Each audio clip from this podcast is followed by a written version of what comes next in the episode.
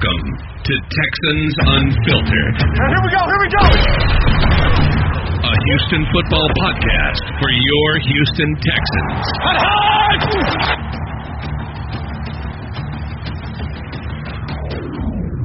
All right, guys, welcome to another edition of Texans Unfiltered, a Houston football podcast for your Houston Texans. I am Young Ari Gold, and I am joined, as usual, by my co-hosts, uh, Jordan, Texans Thoughts, and John Wade, the Garnet Texan. Fellas, uh, how are we feeling this, I guess, this Tuesday night? Everybody feeling okay? It's been five days. Yeah, I think I think we're all not to overreact right now, and, and let's all wait for the film to drop. See all of Twitter talking about it, but uh, yeah, I'm doing pretty good. Jonathan? you know, the all 22. I'm just going to complain about that. Who, who cares about the game? Let's just spend the next hour You know what's so funny? moaning about the all 22. is I have never seen anybody complain about the all 22 in any year in the past, and now all of a sudden that's like the only thing I see. I'm surprised it wasn't trending on Twitter. It may have been at one point. Crazy. I'm not even kidding. Like it, everybody that I follow made a comment about the all 22. And I mean, I get it. I, I completely agree, but it's kind of absolutely ridiculous. And there's a lot of people out there. They want, they have questions. They want answers. And you know, the magic's in the all 22. You see something on the broadcast view, it, you're just kind of guessing, like you're trying to fill in the context. You need the all 22. So I get it. I do get it. But man, I cannot believe the way it was trending. Yeah, it was. um Yeah, it was weird. Uh All right, so obviously, uh why do I look red? Is there a reason why I look red? Like it's so much sun? Huh? Much sun? No, I'm not even that. I'm not red. Like it's my camera or something. I'm not sure. Um, all right, so not the outcome that we were expecting, not the outcome that we wanted. Um, definitely some positives to take away from the game. you can't see everything with the broadcast, but I, if I had to guess, I would assume. Uh, I know for myself, I've watched it three times. I would assume Jordan probably the same. Uh, John, you probably right there. Um, I don't know. I mean, where do you guys want to start? You guys want to start with the negative? You guys want to start with the positive? Where, I'm so where glad I put together an outline for us to just skip around.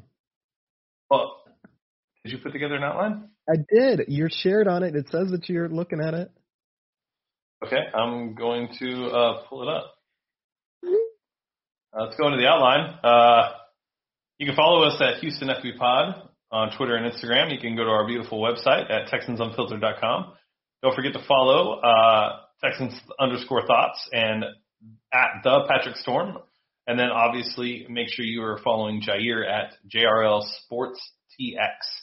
Um, Make sure you guys go to Patreon. If you guys didn't weren't on Patreon this week, you guys missed uh, the uh, instant reaction. We recorded it that morning, um, and you know it, it's really cool for you guys to be able to get like our emotional reactions. Uh, usually on a Sunday it'll be a lot better, but Thursday night ended at 11. Uh, obviously Jordan's in a different time zone. We were all driving in from Houston and Austin. Cody and John drove back that night, so um, wasn't able to be instant instant, but uh, it was nice to be able to kind of have that. I feel like it's like really a good balance to do that and then have our podcast. It's like we get it all out, then the film can back kind of our thoughts. So, um, thank you guys for that. Thank you to everybody who showed up for the event. Um, the fact that we had to switch venues within like three hours and had the sh- turnout that we had really speaks to you guys and uh, your commitment. Uh, so we really appreciate it. I'm super excited um, uh, just to be able to meet you guys and have a conversation. Uh, Swan, I'm still mad at you, uh, and you're going to have to deal with that anger for ditching us last minute. Um, all right, let, let me go through these notes that I. Uh, shirts are here. Yep, shout out to D Texan. House cleaning, lots of motion on the practice squad. Okay, cool, cool. All right, so I guess let's get to lots of motion in the um, lots of motion on the practice squad, John. Talking about Pharaoh Okay. Brown. Do we really care? I mean, it seemed like everybody was talking about it today, but do we honestly care? No, nobody really cares. No. Nobody really cares. No, the people aren't here for the practice squad. It's just it's housekeeping. We're going to let you know that if you really care, go look at it. Yeah, if you Uh, really we have If you really care, much- Kahale Warring was put on IR uh, after stubbing his toe. Okay, and we decided to cut Jordan Thomas uh, and and keep Kahale uh, after all of that he accomplished in training camp. Oh wait, no, he didn't accomplish anything in training camp because he only practiced three times. We cut Jordan Thomas. He was taken on by the fucking Arizona Cardinals, right?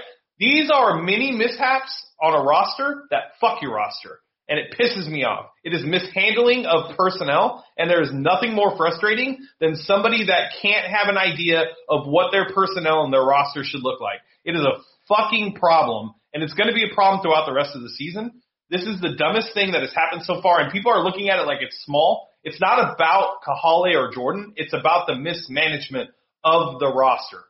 That's all it's about. And we're going to see Yeah, and I was more about and more. I was about to cut in and say the same thing. Like, we're, it's the strangest hill to die on. It's not like Jordan Thomas ever showed us anything.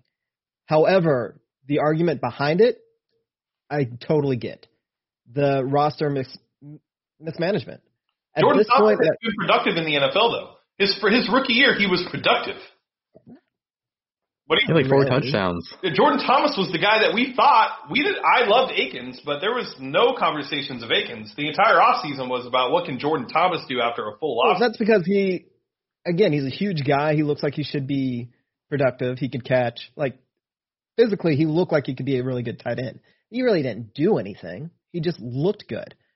Like, it was the same thing with Akins. That They both had flashes their rookie year, oh, but neither oh. one of them looked amazing. And then all of last year, Thomas was on the IR, just like Warring. I mean, it's it's. I'm not going to sit here and argue whether Thomas or Warring's a better player. I don't really care at this point. Your argument's right, but the player that we're all going to die die on is Jordan Thomas. Like this is the one that we're going to crucify Bill O'Brien yes, over yes, yes. Jordan Thomas. Yeah, let me tell you why, John. Let me tell you why. Because the only reason he kept Kahale is because he was a third round pick. That is a fucking problem. That speaks to the competition in camp. That speaks to the lack of initiatives and drive for the individual players. We've heard so much since since the game ended of pra- players not practicing. JJ Watt didn't put on a pad at all this training camp. The last time he put on a pad was in the divisional round against the Kansas City Chiefs. That is a fucking problem. But the fact that you dro- you valued a guy just because you took him in the third round and didn't go based on production or what has been done on the field, and all we heard was Jordan Thomas was killing it at training camp. And I don't just mean by Bill O'Brien. I mean by every local reporter that was on on at training camp.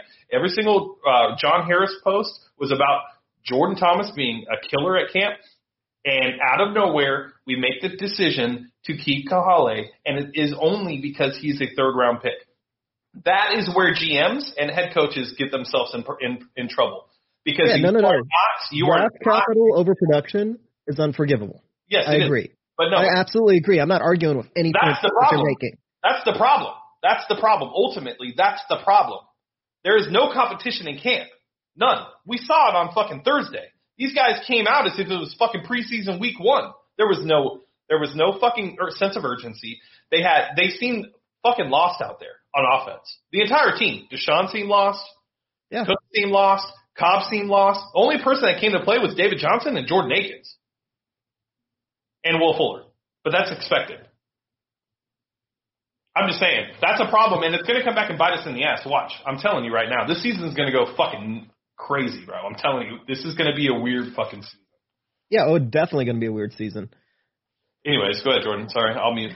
I was just gonna really quickly say just to this whole like roster um mishaps and like working and like basically failing like little failures like around the margins. Like another name to add there is Angelo Blackson. We let we let him go. Um, kept like Carlos Watkins, PJ Hall, who I like PJ Hall, but the really big thing is like Carlos Watkins. I don't, he didn't do anything Sunday, and Angelo Blackson had a sack for the Cardinals. And so I don't know, just just another name to throw out there. But Yep. Go ahead, John. Uh, I, my rant's No, over. I'm saying that I I don't disagree with either thing that y'all are saying. What I'm more concerned about, even I guess I I I've segued this wrong. I don't care about the tight ends because he's got like 15 million and Jordan Akins looks like a player. I am more concerned about running backs. Um, we'll kind of get into it about how our offense kind of fell apart once Duke Johnson got hurt, even though he, Duke Johnson didn't really do anything, but just the looks that they were able to bring in. And right now we've got Buddy Howell, and that's it. There's not another running back. It's David Johnson, Duke Johnson's out, and Buddy Howell. There's not another running back on the roster. Um, look, I, I like the Duke excuse. I understand it. But if your game plan going into a game is relied upon one player being in the backfield with another running back. I really it, Duke being hurt has no impact on how this team lost. This team Yeah, lost. Scottie Phillips has already been reverted back to the practice squad. I just want to clear that up. They Scottie down Phillips and. CJ Prosise are still on the practice squad. There's not another one on the active roster. Now they can This use why- that one game where they can temporarily bump them up, so maybe that's what they do with Prosise next week. But it's just so it's weird, weird roster management. This is why I don't like the Buddy Howell thing being RB three. Right. His his real purpose on the team cannot be as a special teamer. Like RB threes get usage throughout every single team every single year. If he can't go and run a simple run like run play, or if he can't be in the backfield and motion out wide and just be a distraction, even like what the hell is he doing on the football team? I don't care. Like did he make a special team tackle last week? I don't think so. I don't know. It's Yeah, I mean Scottie. Phillips played special teams. That was it. Buddy Howell played special teams. That was it. So once Duke went out, we gave everything to Duke or to David. This is going to get confusing all season. we gave everything to David, and right now David Johnson looks like the most focal point of our offense. If we can't adjust our offense to one player going down, who is a role player. I mean, I love Duke Johnson.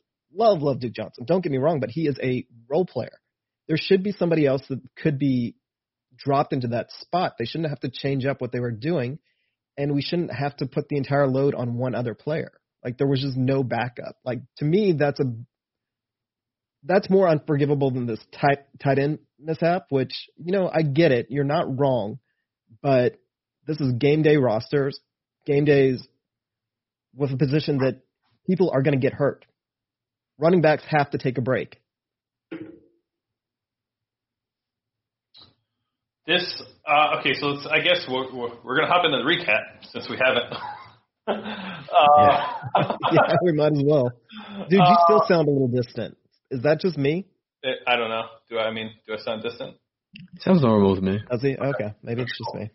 Um, I mean, I do have the mic a little lower than normal, but uh, I'll raise it. Um, okay, so recap: uh, Texans come out. Here's uh, here's what we'll do. We'll go through. I can't. We can't go through each year's because I don't remember them perfectly, but I do remember some of the great, or not great, but good things that we saw. I'll tell you this: I don't know what happened in the second half from a play calling perspective on offense. I don't know if Bill O'Brien during halftime slapped Tim Kelly and took the playbook back because the play calling from the first half to the second half was completely different. There was no creativeness. There, there, it was, it was totally different. It looked like on the, at least in the first half, while we did, we only got one touchdown. We looked as if we were working on things. In the second half, it looked like we're going to run the ball. I mean, we're just, we're going to run the ball. We have to. We got David Johnson. We're going to run the ball. That was my biggest takeaway. But the first two, three drives, I was like, okay, this is a good concept. Oh, this is nice. Okay, this looks good. Oh, that's a lot of motion. Okay. Like, oh, wow, that's like, okay, those are things we have not seen before. And then the second half came and the normal play calling resumed from last season. That was my initial impression. I'll be honest. But again, let's let's preface this because the all 22 is not out yet. It will be out when we wake up in the morning, but still, we're only going based off the broadcast. Initial impressions. I mean, part of me wants to be sarcastic, like the season's over, right? I mean, we just came out there. We made the same mistakes we make year in year out. Roster mismanagement, not a lot of pace. Um, yeah, we're we're gonna get to merciless. um, but at the same time, it was the first game of the season. We definitely at some point decided it was a preseason game, and after rewatching the game, like the game wasn't as bad as it even felt. It just kind of swung. Say at the end of the end of the first half, if we go down there, we make the field goal, or you know, we go down there and Duke Johnson catches that little dump off from Deshaun and gets a first down. Like if those things happen, that quick touchdown that the uh, Chiefs get at the end of the quarter doesn't happen.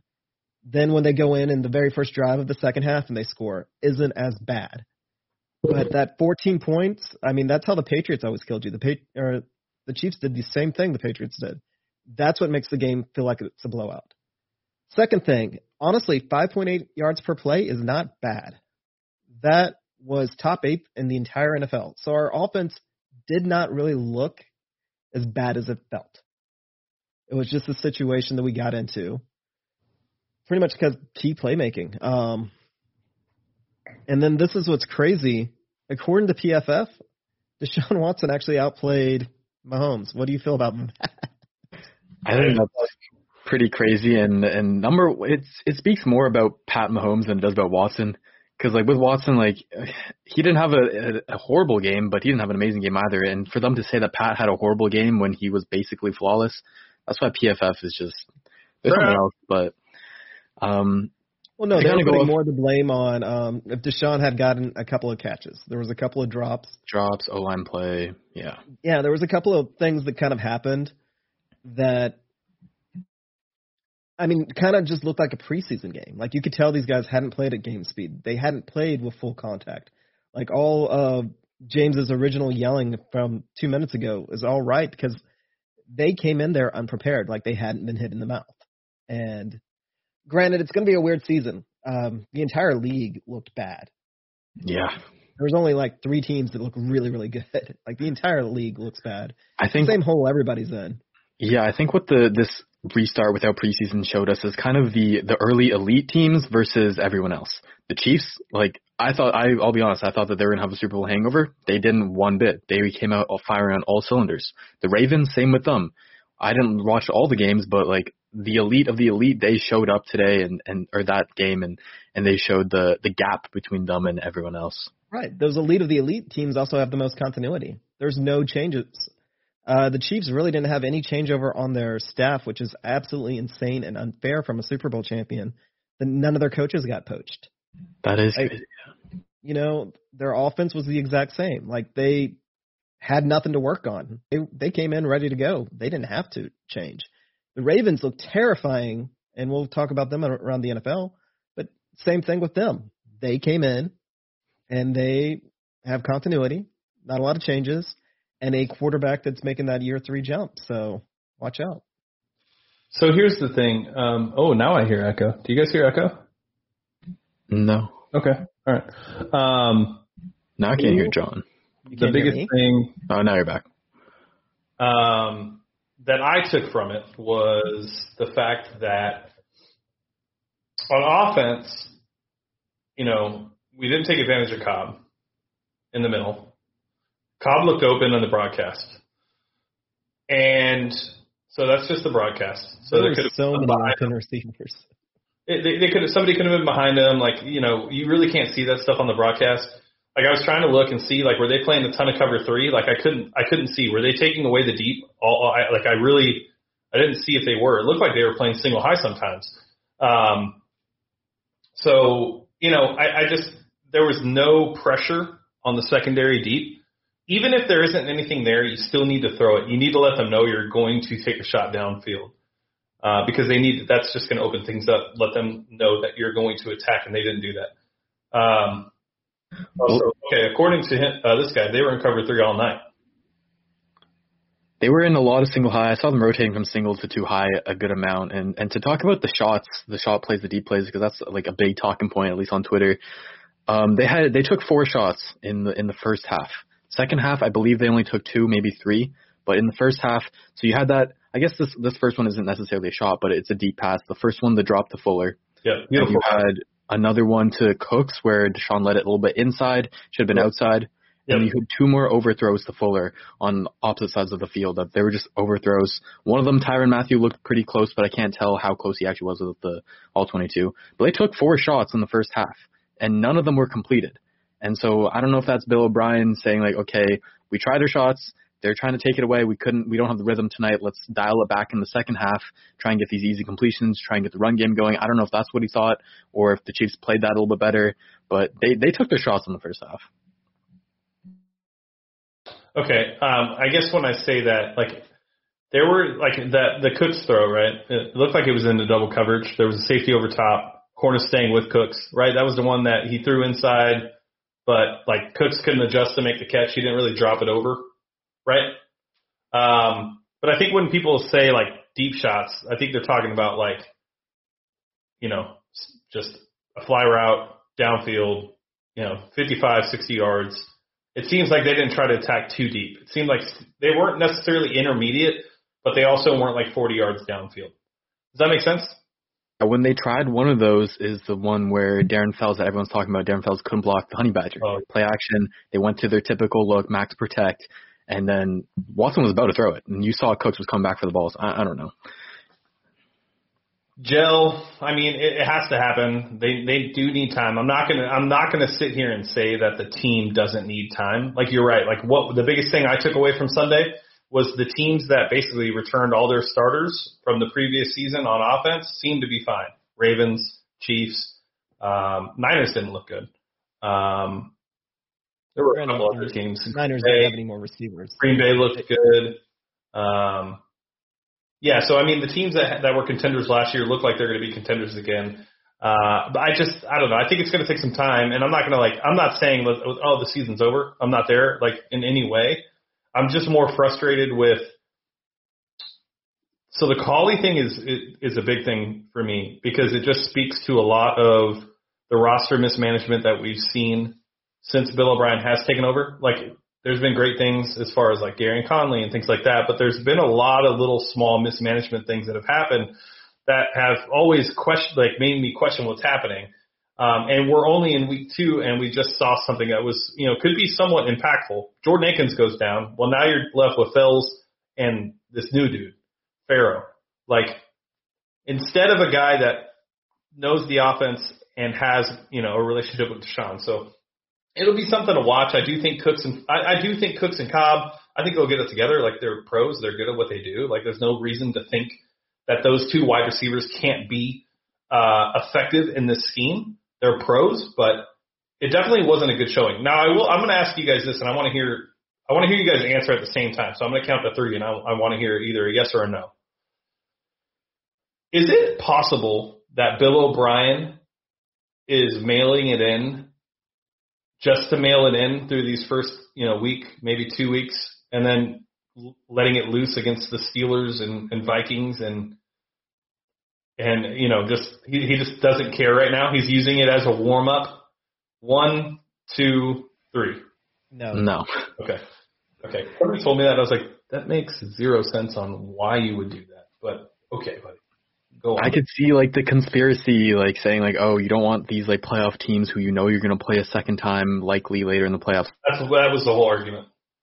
It's like I get the reasoning behind it, but wins and the and the NFL are just so hard to come by. Like you don't purposely throw a game. Now if they get into the third quarter, fourth quarter and they're behind, I can see them shutting the playbook and just kind of letting it play out. But at the same time, I don't even think Deshaun would let them. That's what I was gonna say. The players, the players would never let that happen. I don't These guys are hungry. Yeah, I agree. Uh, all right, so let's get to the defense because, well, I guess we'll get to the positives of the offense. David Johnson looks like a running back. David Johnson definitely looks like a really, really, really spry. I think spry is a very good word to use for David Johnson. He looks refreshed. He looks rejuvenated. He looks. Some of those cuts, I was like, wow, okay, those were really nice cuts. Um, specifically the touchdown run.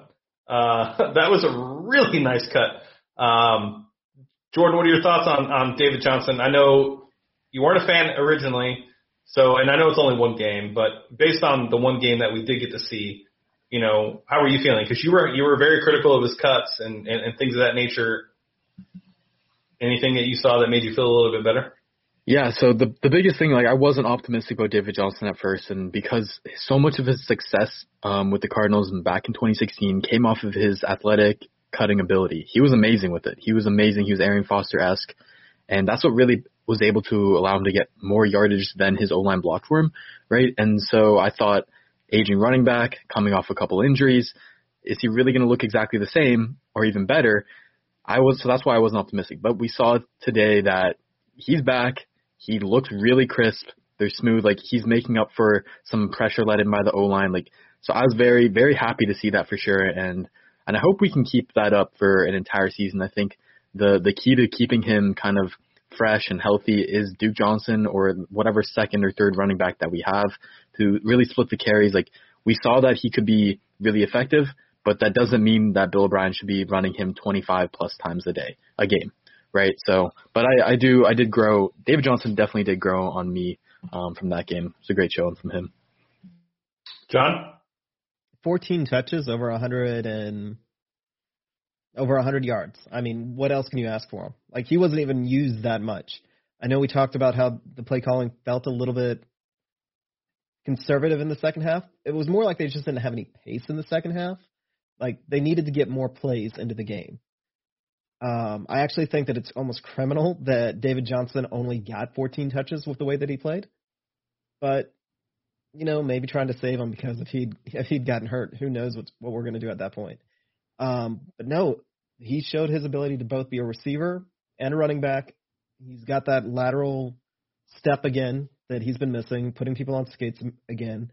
Like he, I, I'm I'm so happy for David Johnson. I think he, as long as he stays healthy, he's going to be a great player for us. I think he's going to be very good for this team.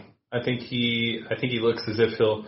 I think he's an upgrade over Carlos Hyde. Um, and if we can just get what we saw from him on Thursday night, I think this team could be. Uh, I think the offense through David Johnson. I think we'll have a very strong run game. I think adding the pairing of Duke Johnson when he gets back from injury will be ideal. Um, but yeah, so Jordan, you know, you put out some information about the the two running back sets. You know, in the backfield, Johnson's in the backfield.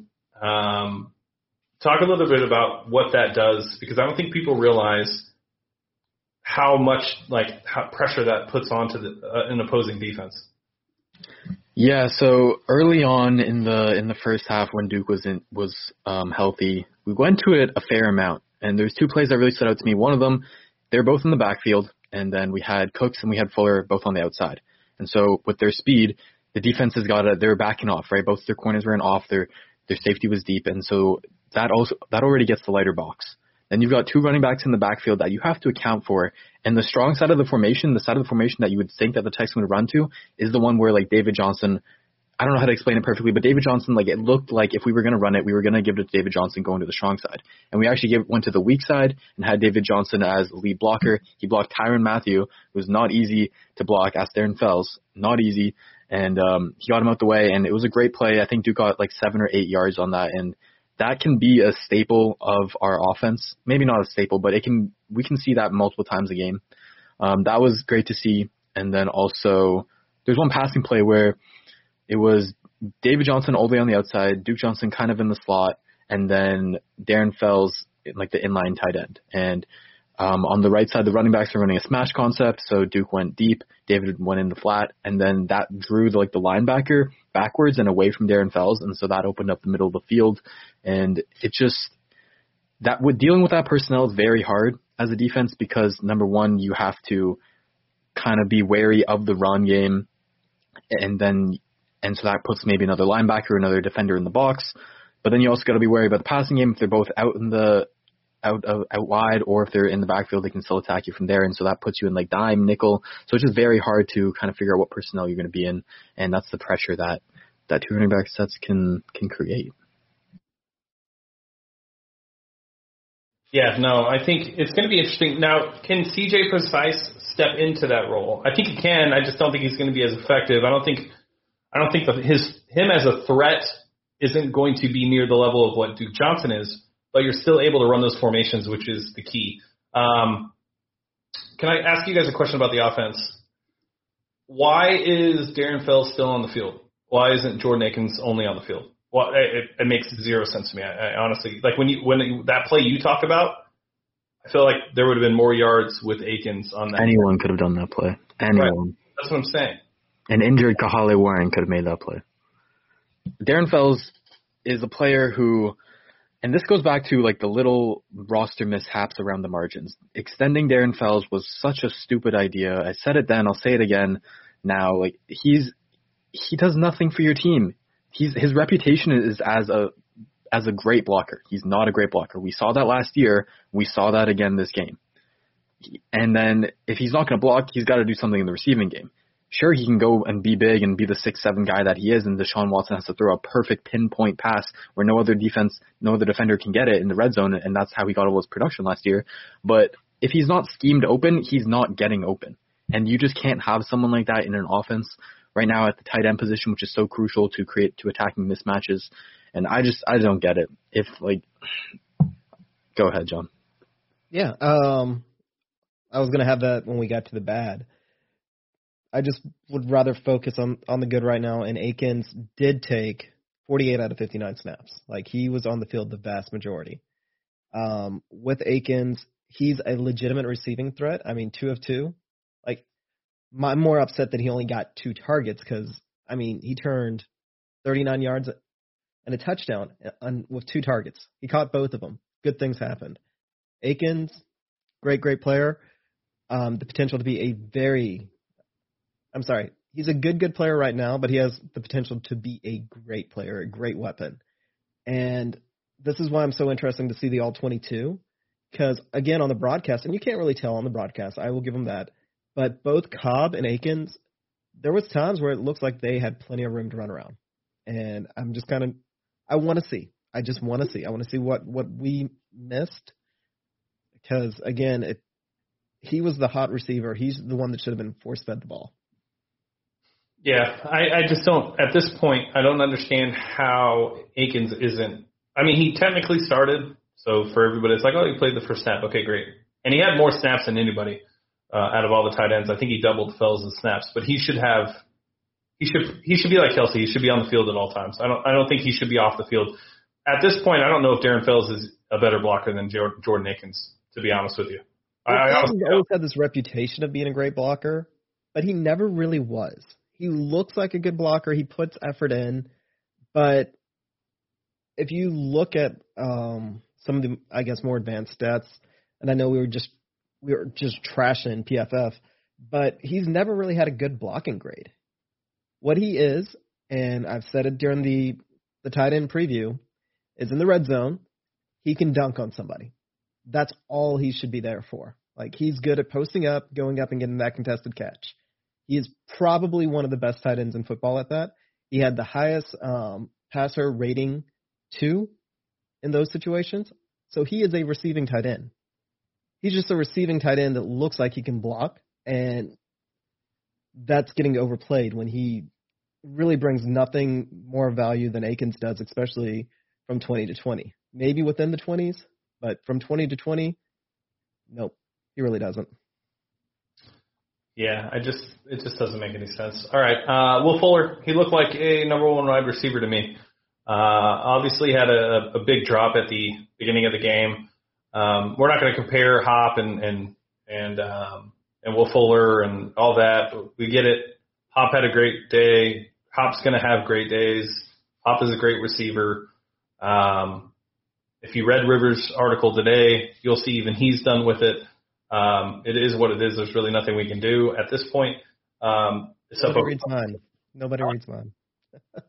um, but except we can we can focus on the players that are on the team now. Um, well, Fuller looked really good. I mean, he looked really good. He looked really crisp. Ran great routes. Uh, obviously, a drop was awful, um, but he you could definitely see the chemistry was there between him and Deshaun. Oh, definitely. Yeah, it, Oh, Jordan, it go. seemed like he was the thing. He had ten targets, maybe eleven targets. The next guy I think was Cooks, who had five, and that really just shows like he's the guy who has the most practice time with Deshaun throughout his entire career. Right? He's had years to work with Deshaun, and this is where the wide receivers not being able to meet up with Deshaun as much as they usually do over the off season. This is where that comes in. This is where holding Brandin Cooks, Randall Cobb, those veteran guys who you want to keep their, them healthy, holding them out of training camp, the 11 on 11s, that's where this is, comes in. People are saying, oh, they're veteran wide receivers. They know how to run routes. They've been doing this. They know, they know how to do. Bill O'Brien's offense is different. They need an insanely different level of timing and chemistry, on field chemistry with Deshaun Watson that you can't get throwing in a field with no defenders that you can't get in training camp 11 on 11s even. That only really comes with in-game um, snaps. And so it's going to take time.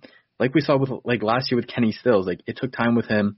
It's going to take time with these guys, but we just can't panic. We can't be wanting to jump off the bridge just yet because the time will come and when every when all the weapons click, that's it's going to be something to watch. I, I really do believe that. So.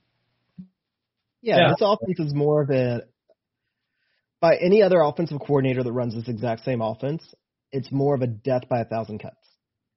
Whereas both Bill O'Brien and Deshaun Watson have more of an attacking personality and they want to attack the ball and push the ball downfield.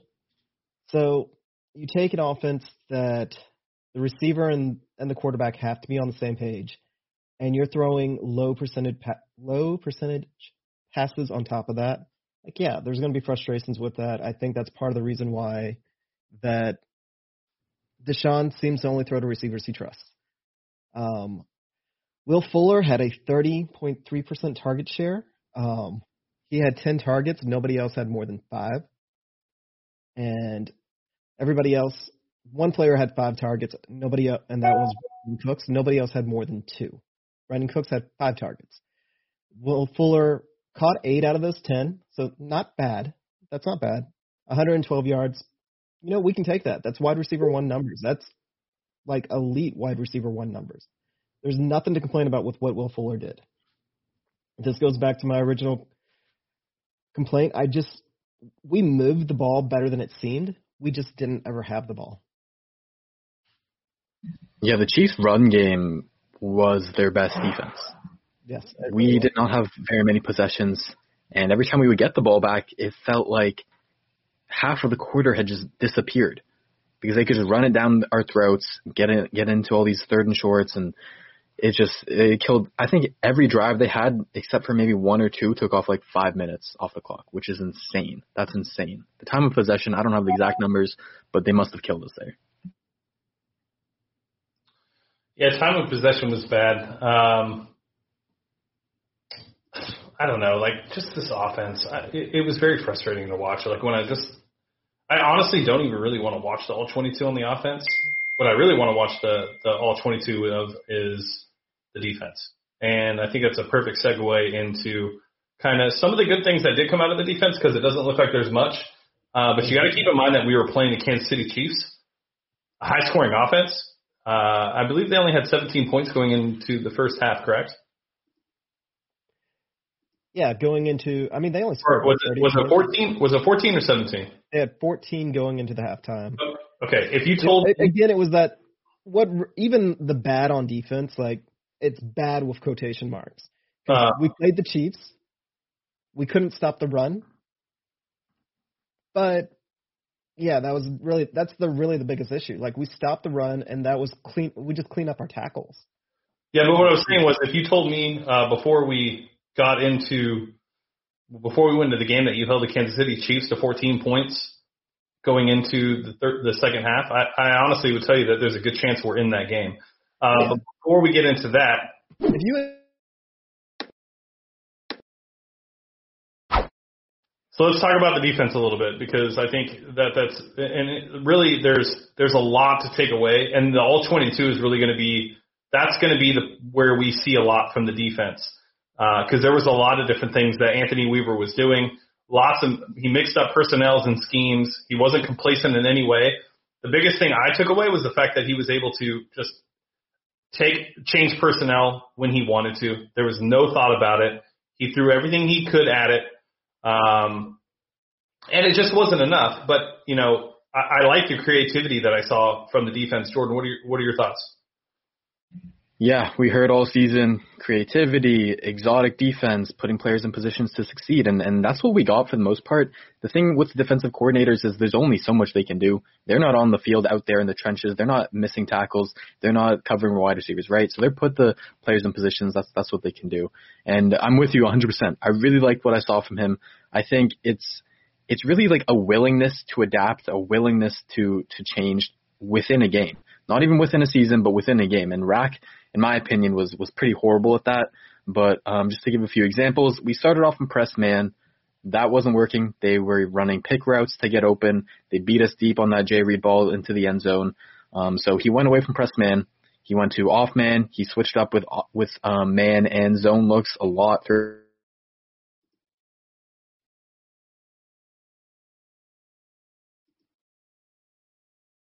Then as for um, personnel, like they started Vernon Hargreaves out there on the outside corner. They even had Jay Reid outside there. Um, that wasn't doing it. And then second half, Lonnie came, comes in finally. Um, also, big rotations of the interior defensive line when the run game wasn't, when we weren't able to solve the run game. They tried out Blacklock a little bit. Would love to see him get more. They tried out PJ Hall. They tried out Watkins, and PJ Hall was kind of a star and kind of, in my opinion, a, a savior um, kind of giving us another body to look at and get serious snaps. But yeah, I, I really like what I saw from Weaver. Oh, the last thing about Weaver I want to talk about is his blitzes, and we didn't get a chance to see a whole lot of them. They were they only the Chiefs only had five, maybe it was six if I'm just tracking by my eye, but it was five or six third downs that were greater than five yards. That's it. Not even like third and longs, like eight to ten plus yards, five yards. Only five of them all game that we forced them into because the run game was killing us. And so if you're not in those third and longs, you're not going to see blitzes from Weaver. Um, but he, even on those five ones, he blitzed three out of the three out of the five times. Um, and and I liked what I saw. A lot of DB blitzes. They're come from both sides too, and and I was very encouraged by by Weaver's performance for the most part, except for one big thing, which we'll get to later. John? Yeah, I mean, our defense held them to 5.5 yards per play. That's not bad. They just kept the ball. They were able to. They were just able to consistently run the ball. Um, we couldn't get them into negative plays. Um, I know that advanced stats only has us with four missed tackles. Uh, Zach Cunningham having two of them, uh, Hargreaves having one, and then Justin Reid having the other. That that just feels low, and it's one of the things that I think is misleading about advanced stats is they talk about a missed tackle. Usually, when they chart a missed tackle, one of the players got at least a hand on him. and I think that it was more they were taking bad angles that because they just weren't used to game speed. This is one of those things that even though the missed tackles were so bad that they don't even count as missed tackles because they weren't in position to have a missed tackle. And that goes back uh, to what you said. That was more like a preseason game. They didn't play tackle all all off season.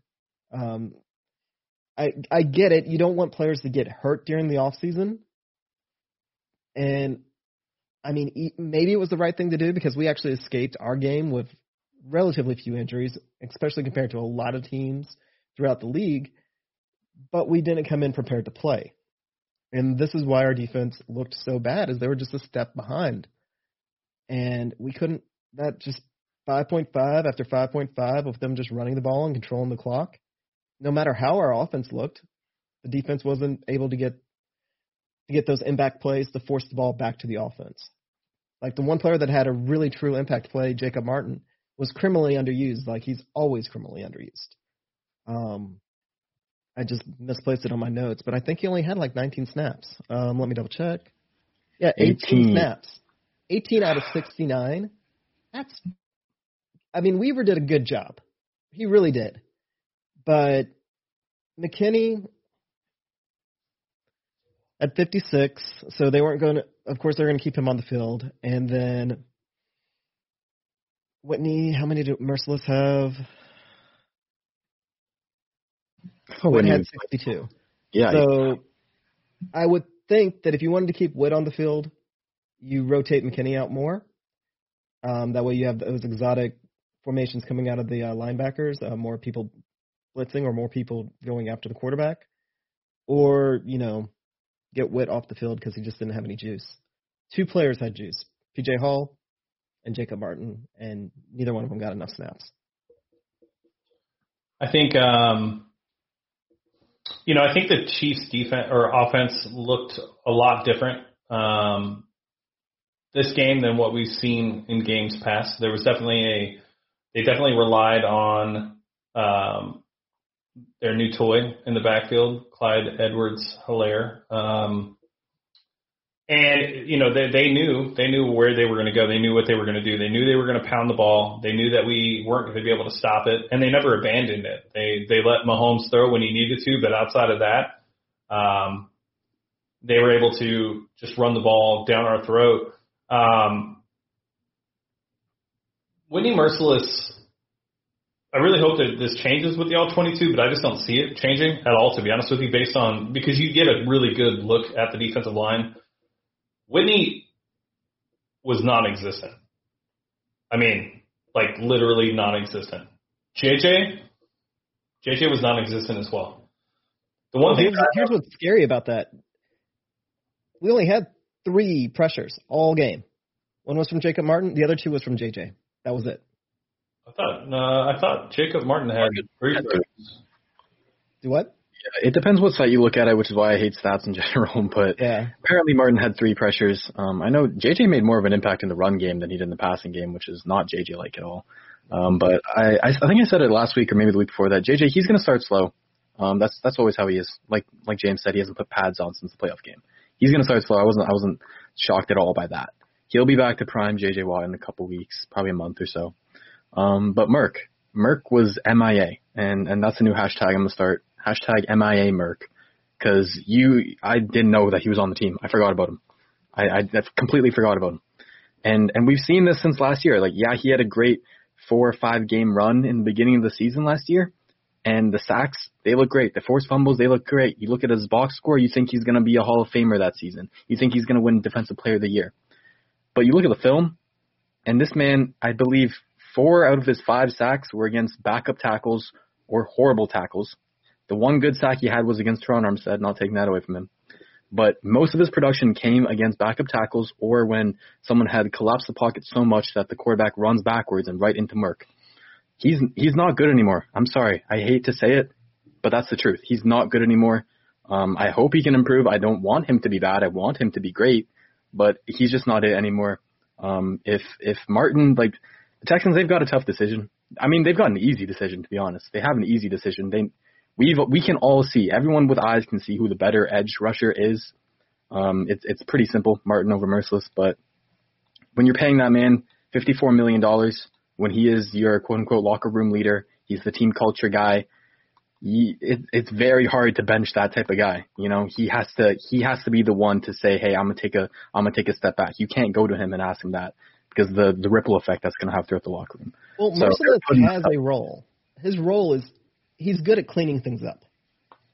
He doesn't create, but he's good at cleaning things up, and that is a skill. That is a valuable skill in the NFL. But we need somebody else that can to make a mess. It's almost like Mercilus needs to be paired with a player like Clowney. Um, he needs to be paired with somebody that creates disruption but doesn't ever get a tackle or a sack. And that was actually, I mean, that was a good pair.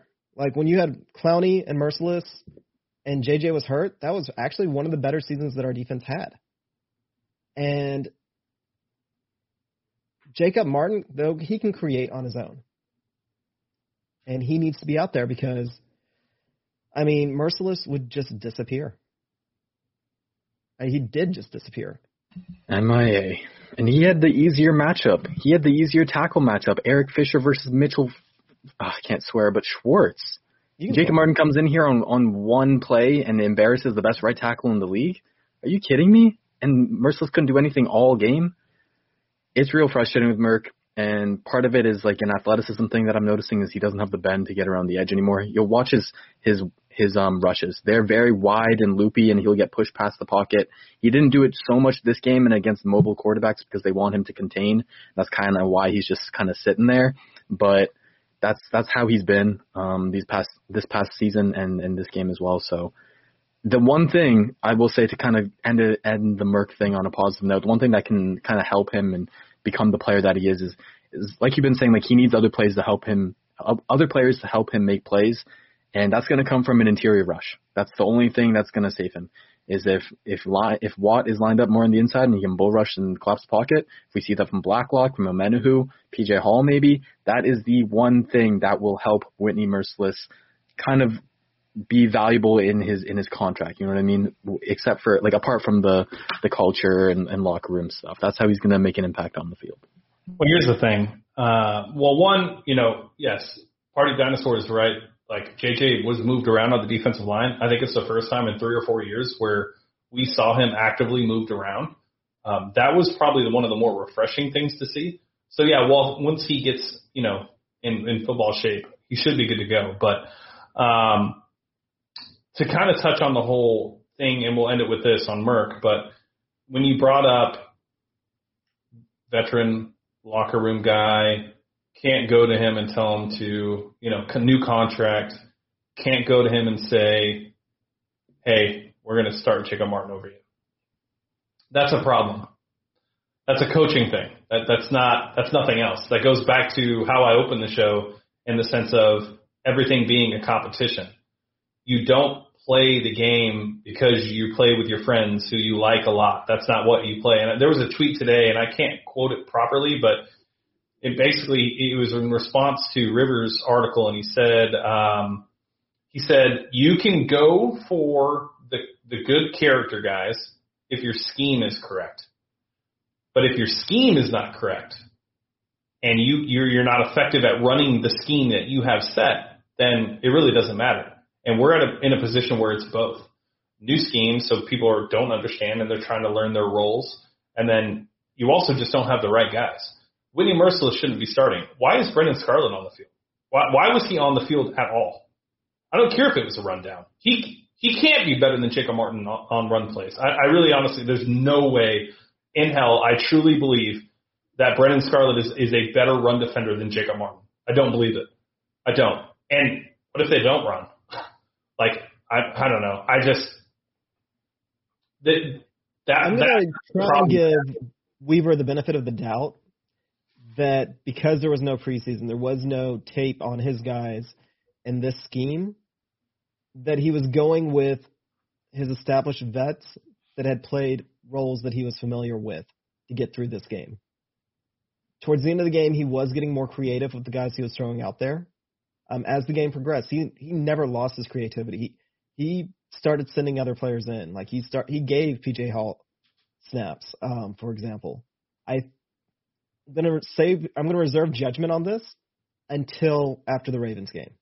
If he's still sticking with this, and I and it's, it's the Bill O'Brien trend of sticking by my guys. If he continues with that, then I'm going to start to get really concerned. But at this point, I'm going to give him a, I'm going to give him some grace. I'm going to give him the benefit of the doubt because again, it just goes back to I don't think the Texans came into this game as prepared as the Chiefs. I don't think they know their roster as well as the Chiefs know their roster. And as much as we tried to give Bill O'Brien credit over the offseason for approaching this season the correct way from a general manager standpoint, it doesn't look like he got his players ready to go, which is ultimately his biggest responsibility. Yep. No, I agree. Go ahead, Jordan. Here, here's what frustrates me the most about this this um, Martin Mercilus thing is, and this is what kind of shows that it's it's like a locker room thing and like the contract like we've been talking about is all camp. The praise has been about Jacob Martin. All freaking camp, he's been the guy. So it's not like they don't know he's talented. It's not like they don't know he's better than Mercilus. But then you go ahead and play him 18 snaps? 18? And even Scarlett's out there over him? I saw a play, so one of, um, I think it was Clyde, Clyde Edwards Helaire's his touchdown run. Jacob Martin was on the field there. He was setting the edge. He set the edge against Eric Fisher. He stacked the block. He forced Helaire back inside right into an unblocked McKinney and McKinney couldn't do his job. And then you still see Jacob Martin chasing down Helaire the entire way and dives and tries to strip the ball out at the goal line. He misses, but nobody else on the field was putting in that effort. No one was doing that, and he's an effort guy. And that's what Bill O'Brien likes. Like he is DTS. Jacob Martin is DTS, but somehow, some way, he's still not on the field. That's. I didn't think I could get more pissed off from that night than I could, but I, just got it. No, you're you're right it's I, I've said it probably three times this one and during the instant recap, probably about six times then. PJ Hall, Jacob Martin were the only two players that showed energy. They're the only two players on defense that showed juice, and they need more snaps. Like that's what that. It, it doesn't even matter if somebody else is more talented than they are. If they're going out there with that effort, if they're going out there with that hustle, and playing like their hair is literally on fire, defenses feed off that and the two players that really, really brought it just didn't get enough, just didn't get enough snaps.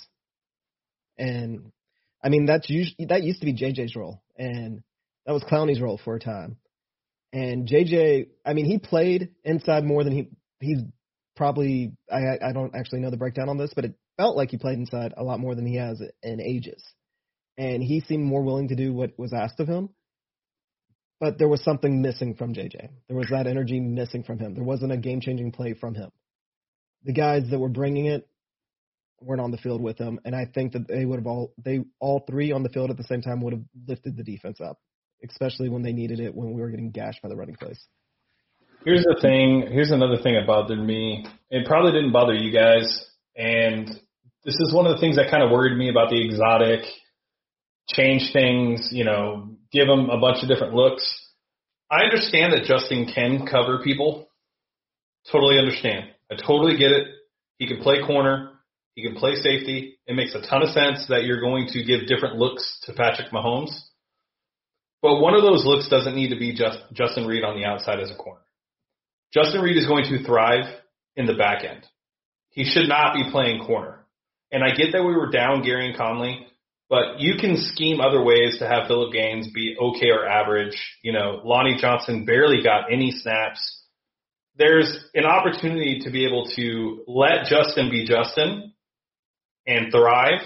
And then there's, you know, and then you do what he did and you line him up on the outside. I, I wasn't a big fan of it. I know it was effective at times, but I, I just didn't like it. Also, the combination of zone to man, it looked like a pretty good mix, uh, to be honest with you, and it didn't look as bad as I expected it to look. I knew we would throw some zone because Mahomes just shredded us when we played all man last year. Um, but I'm hoping that that's more of just uh, a matchup against the Chiefs thing and not something we see throughout the season. Because once Gareon comes back, you have man corners that, you know, can somewhat sit in the zone, but you really want them playing man. And I really don't want to, I don't want to see Gareon Conley play zone. I'll just be honest. He's just not very good at it. Um, and you can mix it up and have some play zone, some play man. Like there's a lot of different things that you can do. Um, and so I want to see him get creative, but I did not like Justin Reid playing safety. That that or playing corner. That did bother me. I want to see him on the back end, whether it's dropping back in coverage, playing single high, or playing in the box. Either way, I want Justin Reid playing his position naturally. So, So that was probably my biggest takeaway that I didn't like. my biggest question on that, and maybe Jordan can answer this, because I still didn't pick up on it on watching the broadcast recap. So the Texans like to play their safeties as two shell, and then they roll their safeties depending on what the offense comes out in. Did the Chiefs decide that they're essentially going to pick on Justin Reid and cause him to roll over into a coverage role instead of a center field role, or do you think that he was specifically sent out there as coverage? See, this is the part of it is we came out in nickel a lot early, and so our outside corners were um, Vernon Hargreaves, and then it would be Justin Reid, and he was on the outside because we had um, what's his name, Roby following Tyreek Hill, and so you're right, it's a schematic thing by the Chiefs is they moved Hill to the slot where he's not always playing somebody's outside, right? So they moved him to the slot, forces Roby to go into the slot and follow him. And if he's going, if Hill's going to the slot, that means Demarcus Robinson is going outside, and so Jay Reid's got to follow him. So Reid wasn't playing outside corner as much as he was playing nickel corner, and the Chiefs just were able to abuse that and um, move him to the outside. So yeah, you're you're exactly right there. Okay. Uh, all right. Well, you know, we're on to Baltimore. Um, I'm not going to lie. I've had this game circled as a loss for an extremely long time. Uh, whenever the schedule was released, I didn't expect us to be able to compete with this team. And I'll tell you what, the only game I really watched in its entirety yesterday was the Baltimore Ravens and the Cleveland Browns.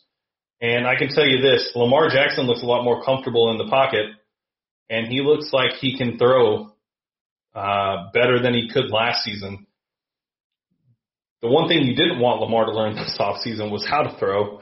Um, and he was dead on. He threw some balls yesterday where I was like, oh, okay, this this guy's now now they're now they're adding another arsenal, you know, another another uh, clip in his in his arsenal because he uh, he looks like a, a completely different quarterback that still has the ability to be able to obviously do um, all sorts of things in the run game, but from a passing perspective, that's the one thing I didn't want him getting better at, and it looks like he did get a lot better at this offseason. Now they were playing the Browns. They were playing the Browns. But I'll tell you this, from a personnel standpoint, I like the Browns defensive players better than I like the Texans defensive players. Oof. I'll take Myles Garrett over JJ Watt. No? Right Mm, right now?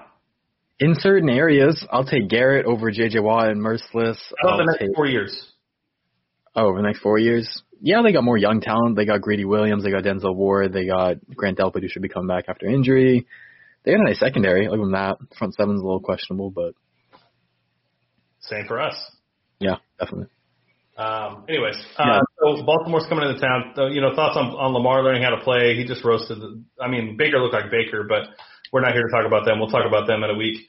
Um, I don't know. What are your guys' thoughts on going into Baltimore, Jordan? Yeah, I'm I'm with you 100%. I've had this circled as an L. We just we just don't match up well with the Ravens. Um, not at all. Their defense is always going to be elite, and the things that they do schematically, sending pressure, switching up the looks, um, it just plays right into our kind of what we don't do as well. And also, they're very strong cornerbacks to deal with all of our wide receivers.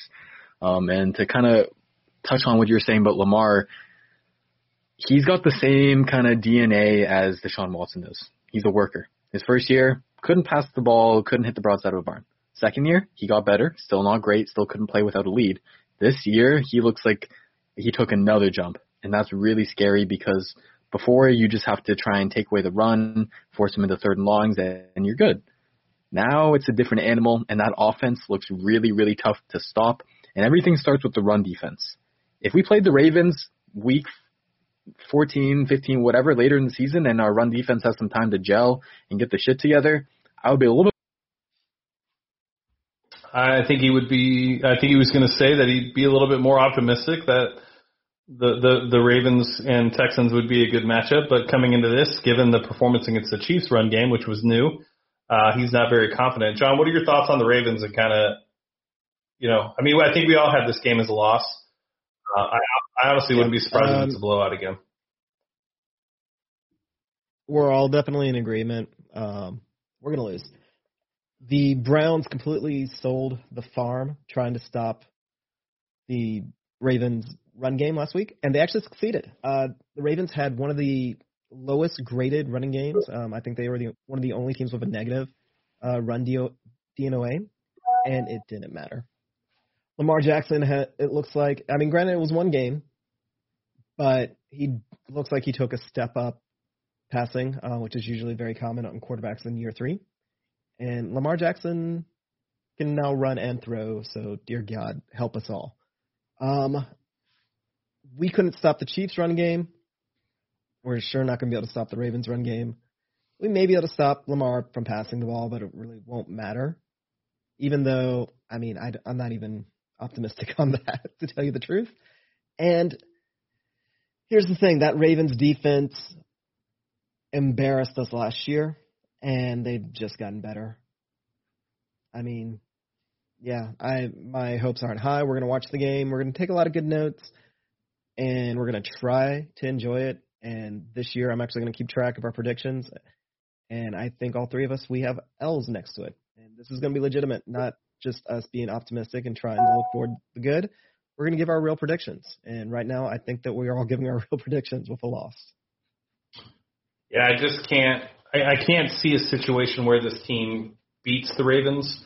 I'd like to say that I feel comfortable that um, that we can compete with the Ravens. And I think, like what Jordan was saying before he cut out, you know, week 14, week 15, be a little bit more optimistic because the defense would be gelling, offense would be clicking. It'd be a little bit different than playing them as our basically the way that Bill O'Brien's approaching it preseason game two. Um, I just can't see. I, I can't. I, like I said, I wouldn't be surprised if we're blown out by the Ravens. I really wouldn't. And they have really good corners, by the way. Like, really, really, really. Like, they probably have the best secondary in the league. So, um, yeah, I don't know. Uh, but we'll have to wait and see. I mean, I'd love to see a win. It would be awesome. It, it'd feel really good. Uh, the Ravens didn't miss a step. Uh, they looked just like they looked last year. It's a, a better passing game. So, um, it's going to be very interesting to see kind of what happens and if if the Texans can get to it. Let's get to our uh, let's wrap up and get to our favorite segment and uh, question and answers from Jordan. All right. Hopefully my Wi-Fi can hold it together. Um, here we are. Okay. First one comes from Louis Orta. He says, if we get rid of Bill O'Brien, who would y'all want to see coming to Houston? I like what I've seen from the Seahawks offensive coordinator. He's taken Russell Wilson to the next level these past few years. Uh, James, who are you thinking about? I know it's early. We don't really want to overreact, but maybe in the future, maybe the end of this year, Bill O'Brien gets the boot. Who you, who you, um, who are your favorite options? Well, not anybody from Seattle.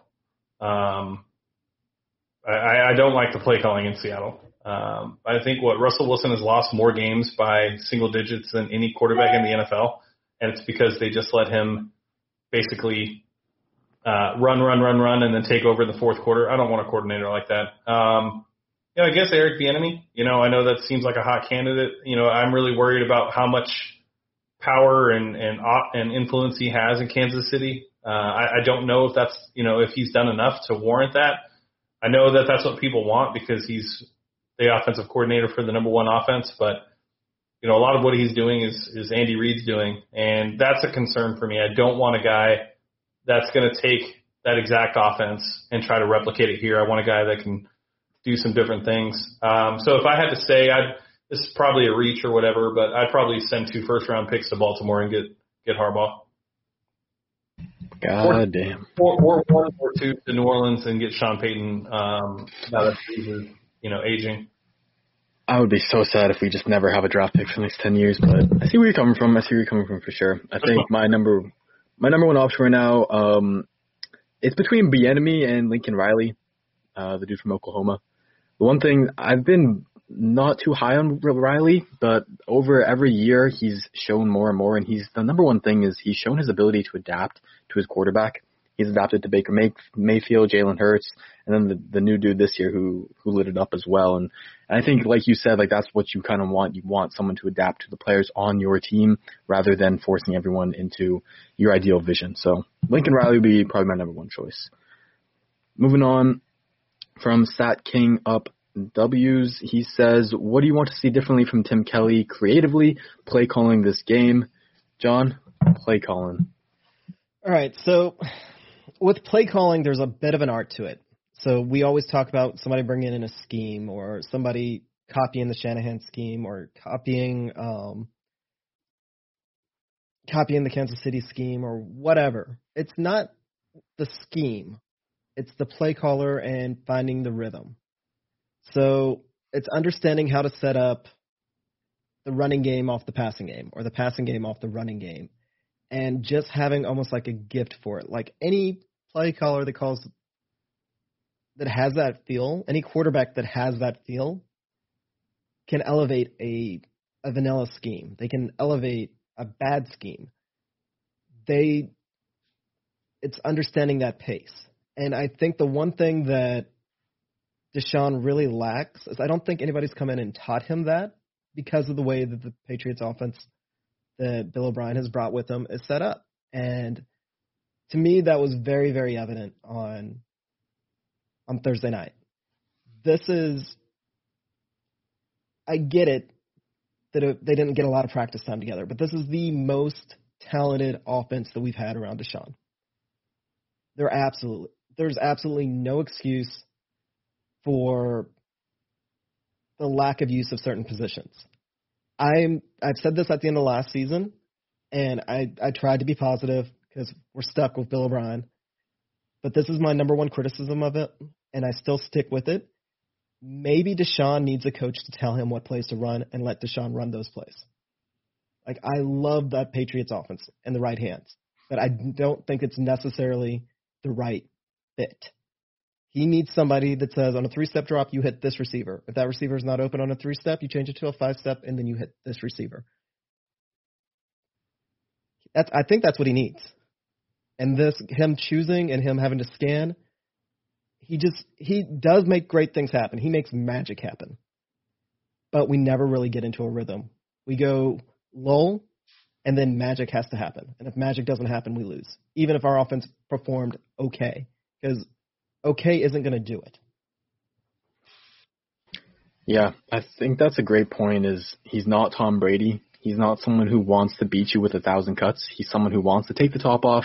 He wants to take a shot, play aggressive, and and this offense has got to change because rookie Deshaun, with all the play action heavy offense that they had, they were taking shots left and right.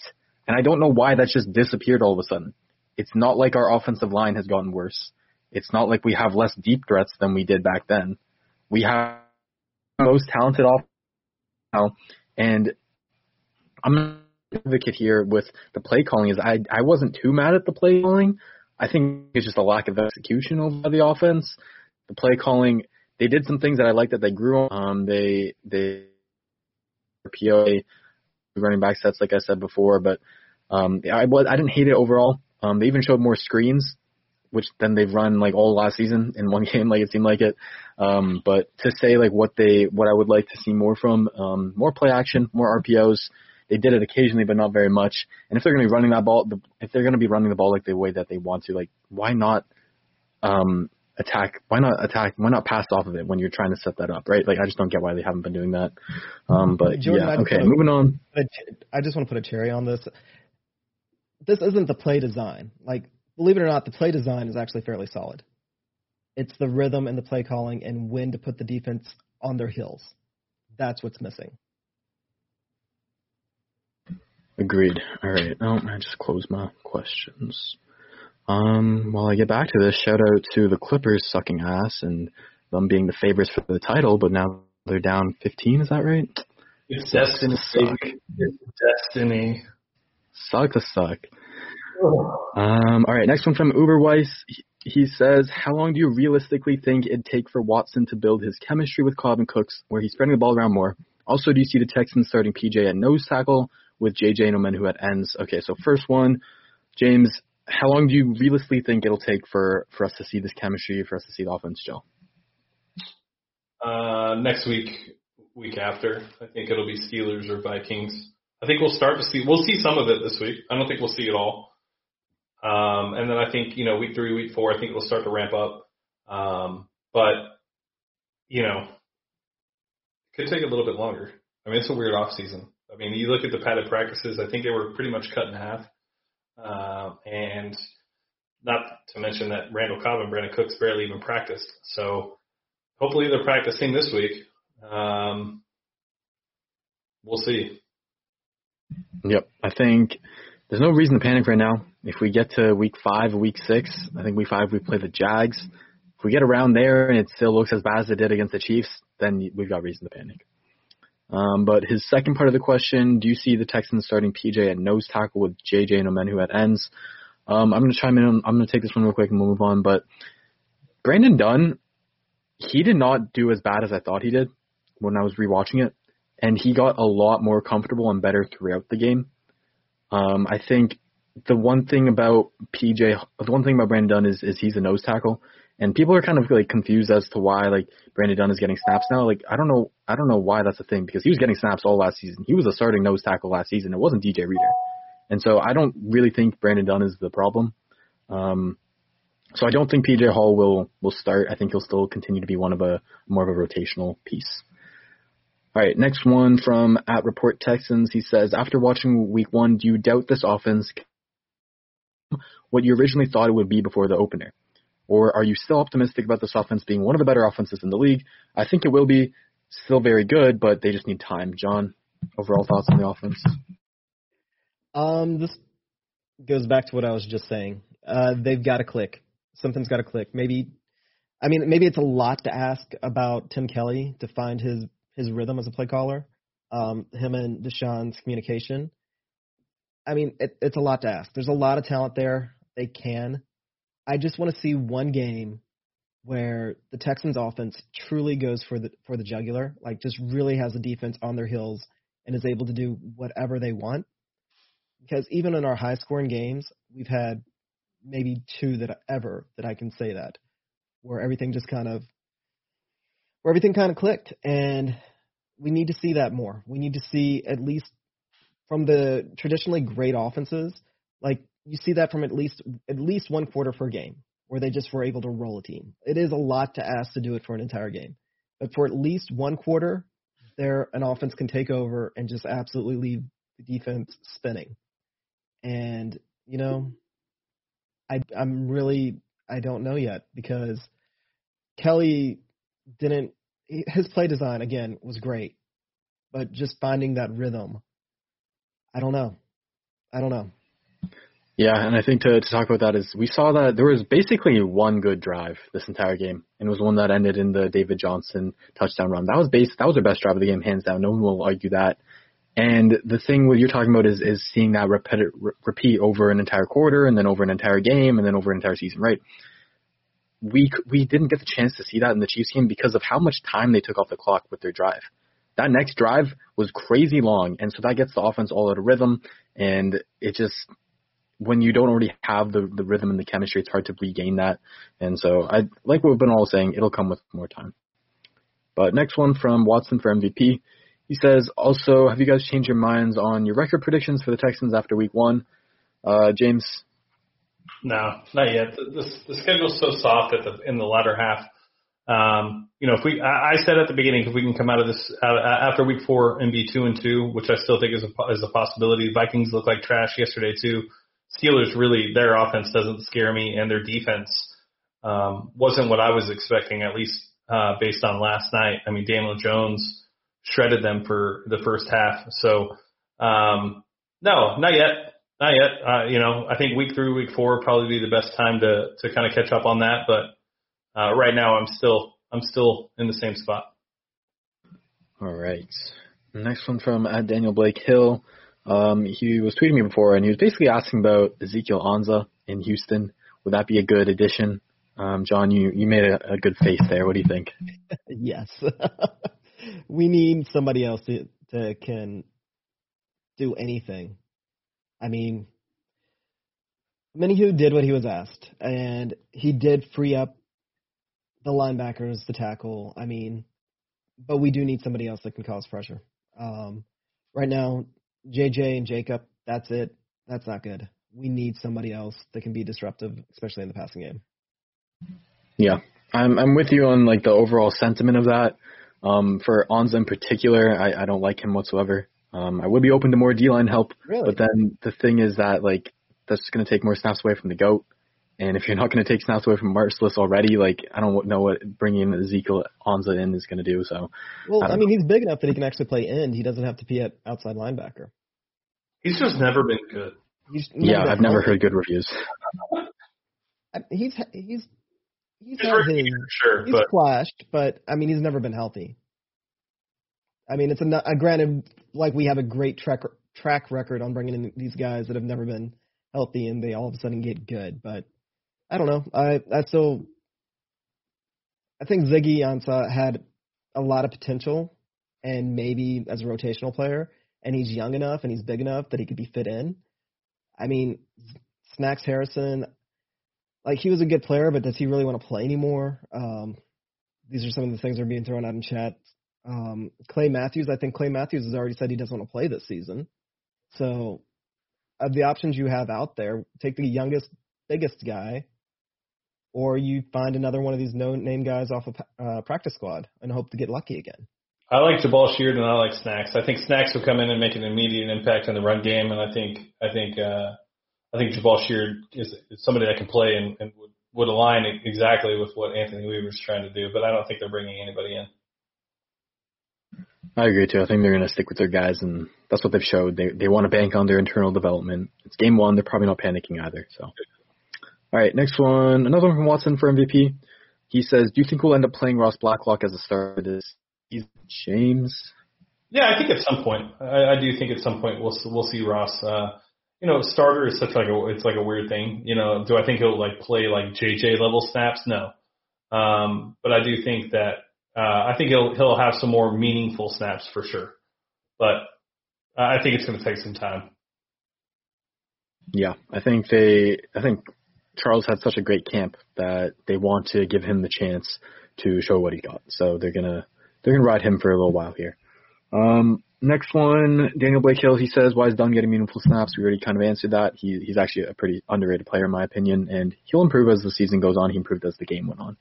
Next one from Ty underscore Zachary. He says, "Once Lonnie got into the game, how did he do in your opinion?" Honestly, I forgot to watch for Lonnie when I rewatched it, and you can't really see much from the secondary in the in the broadcast view. So I'm sure y'all probably have the same thing to say, but We'll we'll see when the all 22 drops, and we'll get a good analysis of Lonnie. All right, next one from Mars. Three He says thoughts on Fulton getting thrown around all game, and what are the odds we actually beat the Ravens? We're going to talk about that. So, John, Zach Fulton, what do you think? I mean, he was the weakest link, and he was picked on, but every offensive lineman gave up two pressures, so everybody was picked on. The Chiefs did a good a good job of just attacking the front. I mean, yeah, Fulton getting thrown around that didn't look pretty, but I mean, what what do you expect? Somebody has to be the weakest link, and he really it didn't look pretty, but he really didn't do any worse than anybody else. Yeah, what what Fulton's performance kind of said to me is, is more about the scheme of our O line rather than the actual talent at right guard because we've known he's the weak link. He wouldn't even though even if PFF is going to tell you he's got high pass blocking grades, whatever. Like we film, he he's not amazing. He's not someone you, that you're you're running to go replace ASAP, but he's not he's not at the level of the rest of the guys, right? We know that. But what the Chiefs did is they knew that. They knew the scouting report. They attacked Fulton. They attacked Tytus Howard with two of the best, better defensive linemen in the game in Chris Jones and Frank Clark. They that was their plan. That was their plan, and then we didn't adjust to it. We could have slid the protection there to have Nick Martin always having a double on Chris Jones. We could have had the running backs come out and chip on that side. We never did that for whatever the reason. And we've got to help out our offensive linemen because we can't expect them to be perfect all the game against these Pro Bowler level um, defensive linemen. They need help and they need to scheme that better. That's that's what it told me. That was on Bill O'Brien and that was on Tim Kelly, in my opinion. Um, I believe that is it for the questions. Thank you all. All right, guys. Well, um, make sure you guys go and follow us on Twitter at Houston FB Pod. Uh, you can follow me on Twitter. I am Young Ari Gold. You can follow John on Twitter at uh, John A Way three. Don't forget to follow all of the Texans Unfiltered team at uh, follow Jordan at Texans underscore thoughts. Follow Patrick at the Patrick Storm and Jair at JRL Sports TX. Uh, make sure you guys go to our website. That's where you guys are going to be up to date. Jordan's dropping uh, bombs uh, three times a week, and uh, Jair's doing the same thing two to three times, and you might even be graced with an article or two from me each month. So um, make sure you guys go to the website uh, and and follow us there. Uh, make sure you guys hit the like and subscribe button. Uh, make sure you go to Patreon too, because that's where you guys are going to get our instant reactions on Sunday nights, uh, right after the game, or Sundays right after the game to talk about um, our instant reactions, get our emotions and all that stuff. Probably be a fun one to, to be a part of this week if there is a meltdown. Uh, and with that being said, fellas, is there anything else? All right. Lakers well, in five. Lakers in five. Ah! oh God! Why did your Rockets do that to you guys? That's not okay. That's not okay. What happened? There was a lot of confidence that was coming. What happened? There was so much confidence. Oh my God! You guys really thought? Wait, I what was it? Oh, how are you going to guard guard two former MVPs? You you can't do it. You can't guard former MVPs. It's impossible to do. We did. right. We uh, by himself. We didn't need to guard him. Loved this episode of Texans Unfiltered? We'd love for you to be a Patreon supporter. Your support allows us to provide you with the best Texans podcast possible. You can also follow us on Twitter and Instagram at Houston FB Pod and everywhere podcasts can be found. And join our community on www.texansunfiltered.com or on Discord at Texans Unfiltered. Thank you for listening. Until next time.